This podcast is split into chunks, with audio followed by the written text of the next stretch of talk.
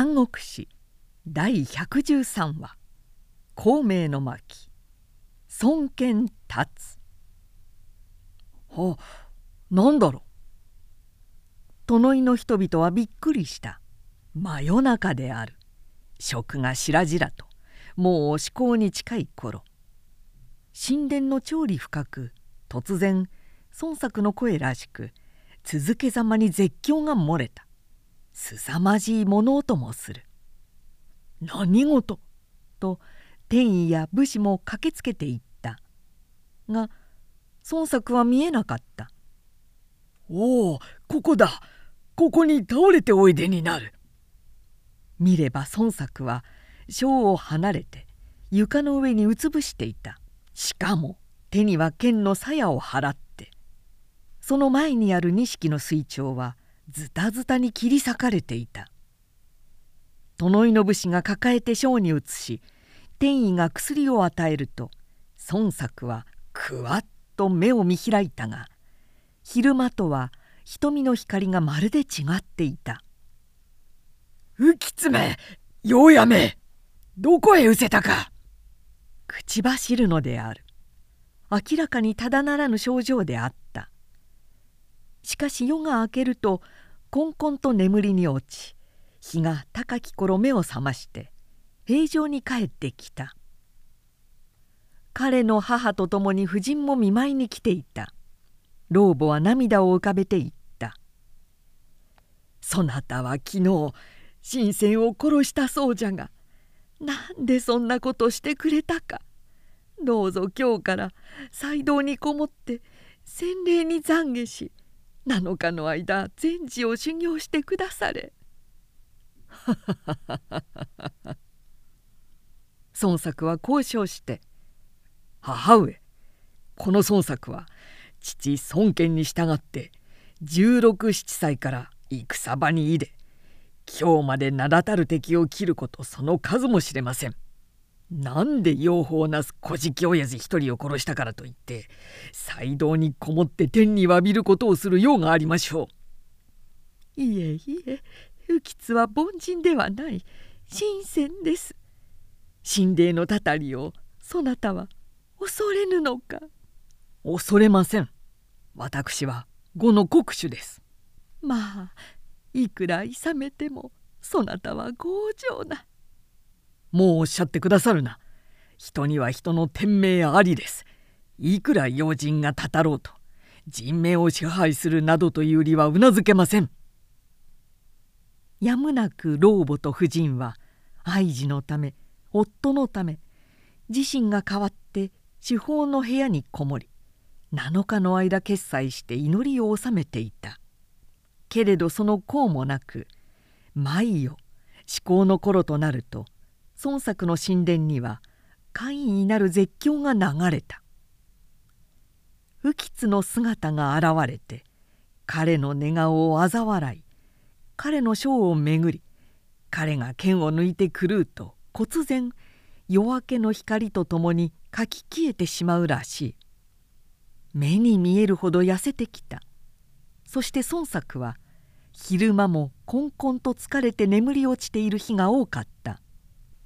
母は枕元へ来て頼むようにまた言った「作どうぞお願いですから玉星館へお参りに行ってください」「需要に用はありません。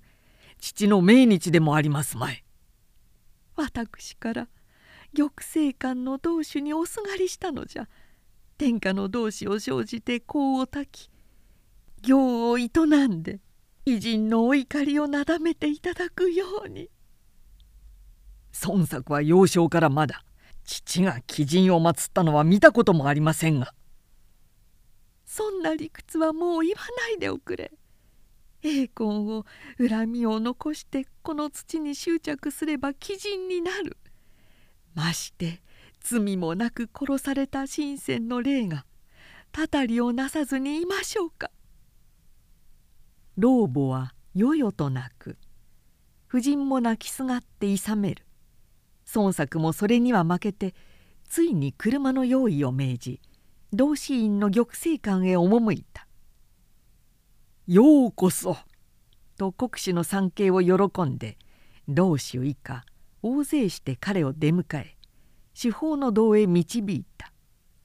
気の進まない顔をして孫作は中央の祭壇に向かいまるで退治しているようににらみつけていたが同志に促されてやむなく航路へ香を焚いた「おのれ!」何を見たか途端に孫作はおびたる探検を投げつけた。剣は自身の一人に突き刺さったので異様な絶叫が胴にこもった。ルルと昇る香の煙の中に浮津の姿が見えたのである。投げた剣は自身を倒しその者は七血から血を流して即死しているのに孫作の目にはなお何か見えているらしく祭壇を蹴飛ばしたり同志を投げたりして暴れ狂った。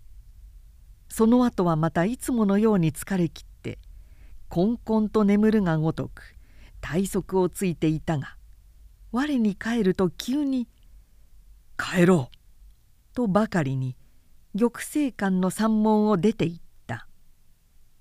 と路傍に沿ってひょうひょうと一緒についてくる老人がある。孫作が車の中からふと見ると浮津だった「おいぼれまだいるか!」叫んだ途端に彼は蓮を切り破って車から落ちていた。城門を入る時にも狂い出した。瑠璃河原の楼門の屋根を指さしてそこに浮津がいる「糸目よ槍を投げよ」とまるで陣頭へ出たように下地してやまないのであった。暴れ出すと大勢の武士でも手がつけられなかった。神殿は舞よ不夜城のごとく明かりを灯し昼も夜も自身は眠らなかったが一陣の国風が来ると五条全体が怪しく揺れおののくばかりだった。この城中では眠れない。ついに孫作もそう言い出した。で城外に野陣を張り3万の精兵が威爆をめぐって警備についた。彼の眠る幕舎の外には屈強な力士や武将が小野正狩をもって夜も昼も四方を守っていた。ところが浮津の姿はまなじりを裂き髪をさばいてそれでも毎夜彼の沈頭に立つらしかった。そして彼に会う者は皆彼の形容が変わってきたのに驚いた。そんなに痩せ衰えたろうか。孫作はある折一人鏡を取り寄せて自分の要望を眺めていたが愕然と鏡を投げ打って「よ豆!」と剣を払い虚空を切ること十数編「うん」と一斉うめいて悶絶してしまった。天意が見るとせっかく一時治っていた金層が破れ全身の古傷から出血していたもう名医肩の力も及ばなくなった。孫作も密かに天命を悟ったらしく甚だしい衰弱の名を続くうちにもその後はやや凶暴も静まってある日夫人を招いておとなしく言った「ダメだ。残念ながらもうダメだ。こんな肉体を持ってなんで再び国政を見ることができよう。長所を呼んでくれ。その他の者どもも皆ここへ呼び集めてくれ。言い残したいことがある」夫人は同国して涙に沈んでいるばかりだった。天意や自身たちは「少しご様子が」とすぐ城中へ知らせた。長将以下不代の重臣や大将たちが続々と集まった。孫作は将に起き直ろうとしたが人々が強いて止めた。割合に彼の免職は平成であったし瞳も澄んでいた。水をくれ。い」と求めて唇の渇きを潤してから静かに彼は言い出した「今我が中国は大きな変革期に臨んでいる。五感の蝶はすでに咲いて凋落におののく花にも似ている。国風濁流は大陸を渦巻き群雄今なおその土に心を得ず天下はいよいよ別れ争うであろう。時に我が語は三皇の要害に恵まれいながらにして諸州の動向と聖杯を見るに十分である。とはいえ地のり天産に頼むなかれあくまで国を保つ者は人である。なんじらなんじら我なき後は我が弟を助け夢を怠るな。そう言って細い手をわずかに上げて「弟弟孫権はいるか?」と見回した「はいはい孫権はここにおりまする」軍神の間から哀れにもまだ年若い人の低い声がした。それは弟の孫権だった。孫権は泣き晴らした目を伏せながら兄孫作の沈頭へ寄って「兄上お気をしっかり持ってください。今あなたに行かれたら呉の国家は重責を失いましょう。そこにいる母君や多くの進化をどうして抱えて行けましょう」と両手で顔を包んで泣いた。孫作は今にも絶えなんとする呼吸であったが強いて微笑しながら枕の上の顔を振った「気をしっかり持て」と。それはお前に言い残すことだ。孫権そんなことはないよ。お前には内地の才がある。しかし高等の兵を率いて健康一滴をかけるようなことはお前はわしに遠く及ばん。だからそちは父や兄が呉の国を建てた当初の観難を忘れずによく賢人を持ち有能の死を挙げて領土を守り百姓を愛し道場にあってはよく母に高揚をせよ。刻々と彼の眉には死の色が兆してきた。病殿の内外は水を打ったように咳として極めてかすかな遺言の声も一様にうなだれている。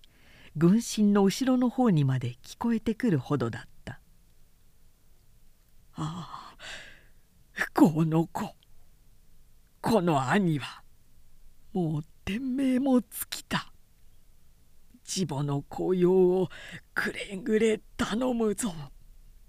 また諸将もまだ若い孫権のみ何事もわしそして助けてくれるように孫権もまたこうある諸大将を軽んじてはならんぞ。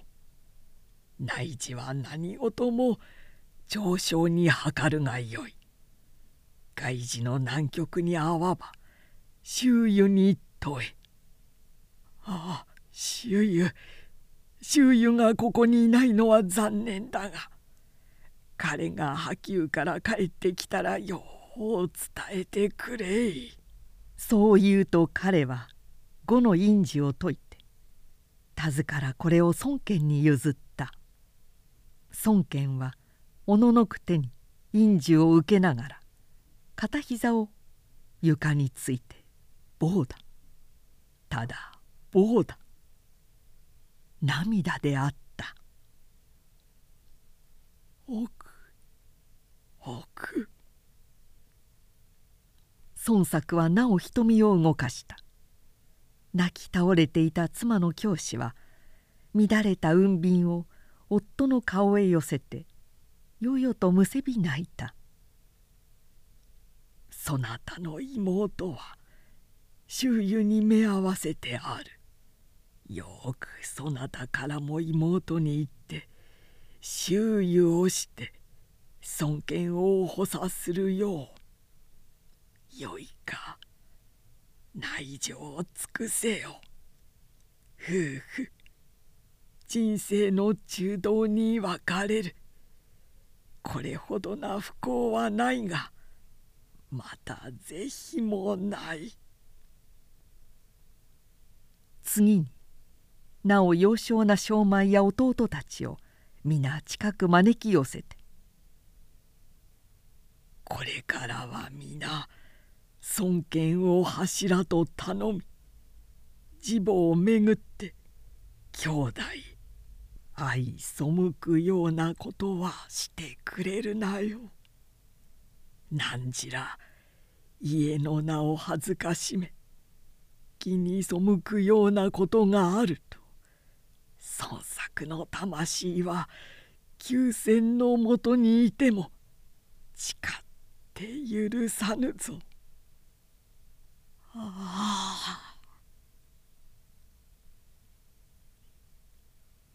言い終わったかと思うと忽然息が絶えていた。孫作実に27歳であった。高等の小覇王がこんなに早く溶接しようとは誰も予測していなかったことである。院事を継いで呉の主となった孫権はこの時まだわずか19歳であった。けれど孫作が臨終にも言ったように兄の長所には及ばないが兄の持たないものを彼は持っていた。それは内示的な手腕。保守的な政治の才能はむしろ孫権の方が長じていたのである。孫権あざ名は中坊生まれつき口が大きく顎広く壁眼自然であったというから孫家の血には多分に熱帯地の濃い南方人の血液が入っていたかもしれない。彼の下にも妖精がたくさんあった。かつて呉へ使いに来た。菅野龍炎は。よく国葬を見るがその人がこう言ったことがある。孫家の兄弟はいずれも才能はあるがどれも天楽を全うして終わることができまい。ただ末帝の孫中坊だけは異様である。おそらく孫家を保って寿命長久なのはあの子だろう。この言はけだし孫家の将来と三次の運命をある程度予言していた。いやすでに孫作にはその言が不幸にも的中していたのである。呉は国中喪に服した。空に愛鳥の声を聞くほか地に音曲の声はなかった。葬儀委員長は孫権の叔父孫生が当たって体操の式は7日間にわたって執り行われた。孫権は喪にこもって深く兄の死を悼みともすれば泣いてばかりいた。そんなことでどうしますか。才郎の野心を抱く友柄が地に満ちているこの時にどうか全王のご遺言を報じて国政に努め外には諸軍勢を見死林に対しては前代に劣らぬ闘志あることをお示しください。長将は彼を見るたびにそう言って励ました波及の周囲はその領地から世を火に継いで五軍へ駆けつけてきた。孫作の母も未亡人も彼の姿を見ると涙を新たにして個人の委託をこまごま伝えた。周囲は個人の霊壇に向かって拝服し「誓ってご遺言に沿い月のご恩に報いまする」としばし去らなかった。その後で彼は孫権の部屋に入ってただ二人きりになった。何事もその元は人です。人を売る国は盛んになり人を失う国は滅びましょう。ですからあなたは高徳鮮明な人を傍らに持つことが第一です。周囲の言葉を孫権は素直にうなずいて聞いていた。この神も息を引く時そう言われた。で内示は長州に問い外事は周囲に図れとご遺言になった。きっとそれを守ろうと思う。長州はまことに賢人です。主婦の霊をとってその弦を尊ぶべきです。けれど私は生来のドドン。いかんせん個人の帰宅は重すぎます。願わくはあなたの補佐として私以上のものを一人おすすめ申し上げたい。それは誰ですか？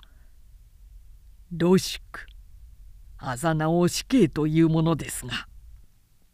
まだ聞いたこともないがそんな有能の死が世に隠れているものだろうか。やに意見なしという言葉がありますがいつの時代になろうが必ず人の中には人がいるものです。ただそれを見いだす人の方がいません。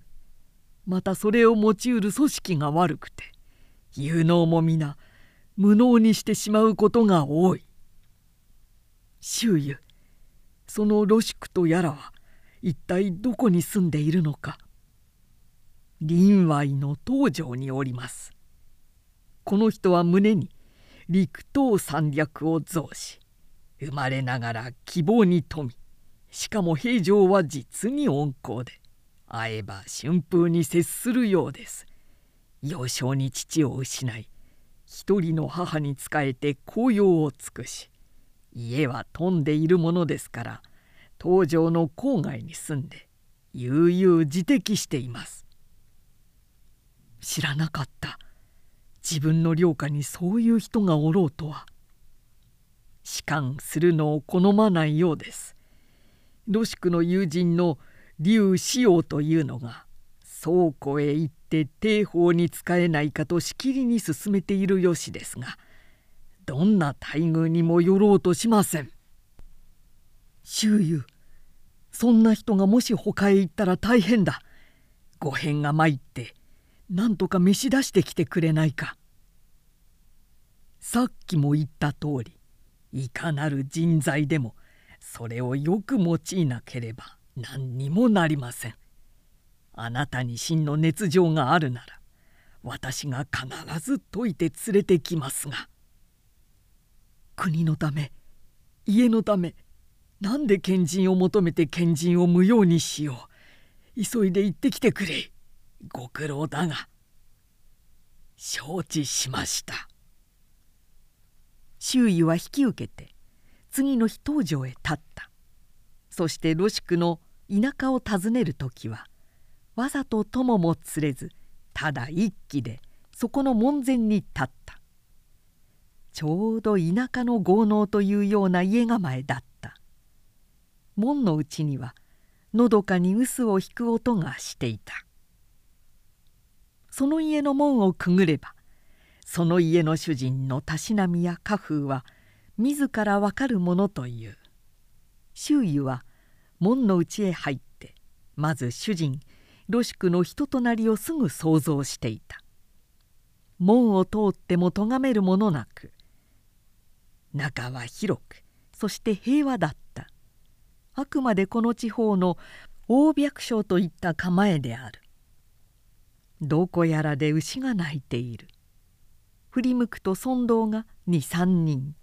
納屋の横で水牛と寝転んで危機と戯れている「ご主人はおいでかね」近づいて周囲が問うと尊道たちは彼の姿をじろじろと見回していたが「いるよあっちに!」と木の間の奥を指さした。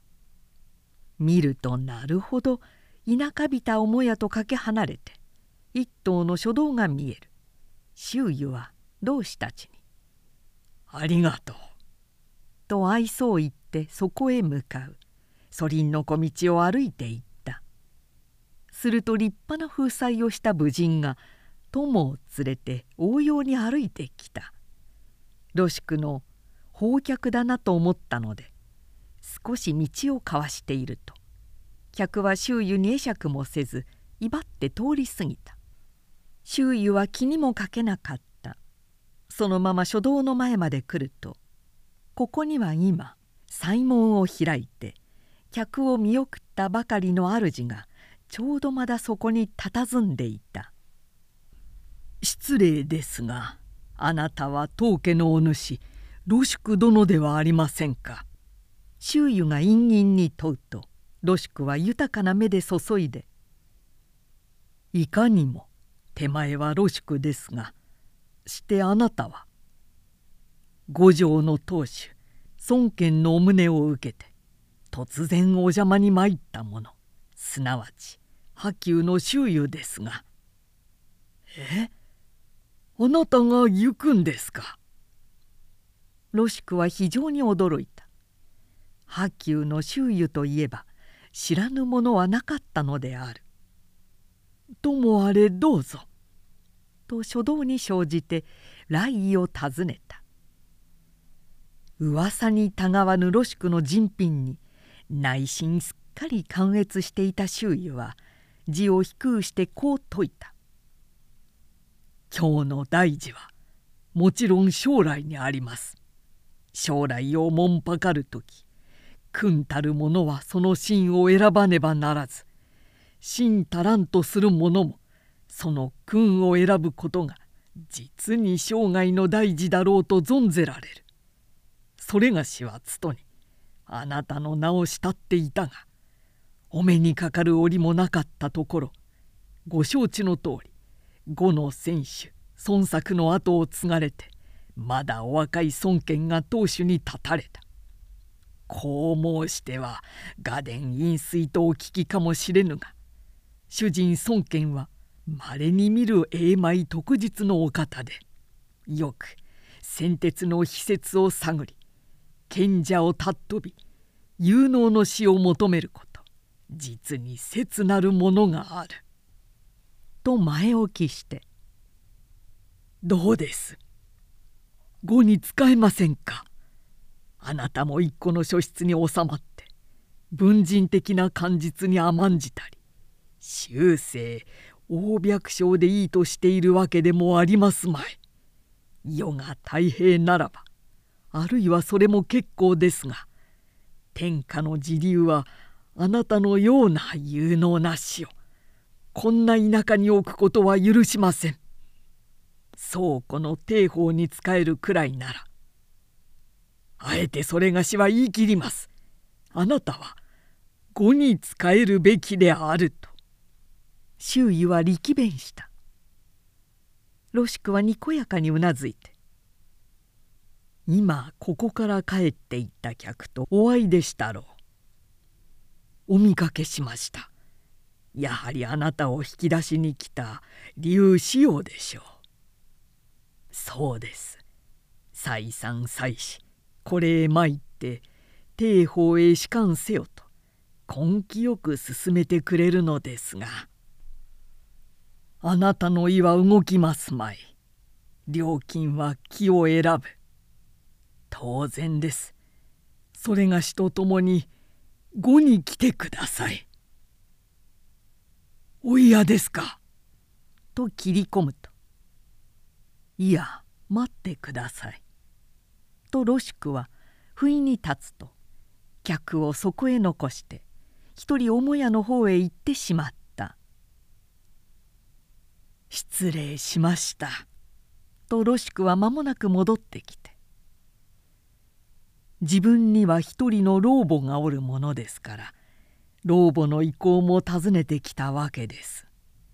ところが老母もそれがしの考えと同様に語に使えるがよかろうと喜んでくれましたから早速お招きに応じることにしましょう。と快諾の旨を答えた。周囲は小躍りして「これで我が三公の陣営は制裁を一新する」と直ちに駒を並べて五軍に帰り露宿を導いて主君孫権にまみえさせた。彼を迎えて孫権がいかに心強く思ったかは言うまでもない。以来喪失の干渉を一滴して政務を見軍事にも熱心に明け暮れ露宿の宅建をたたいた。ある日はただ二人酒を飲んで臥にも床を一つにしながら夜半また食を掲げて国事を断じたりなどしていた。御身は官室の現状をどう思う？また我が将来の備えは？若い孫権の瞳は輝く。露宿は答えて言う。おそらく官庁の構成はもう過去のものでしょう。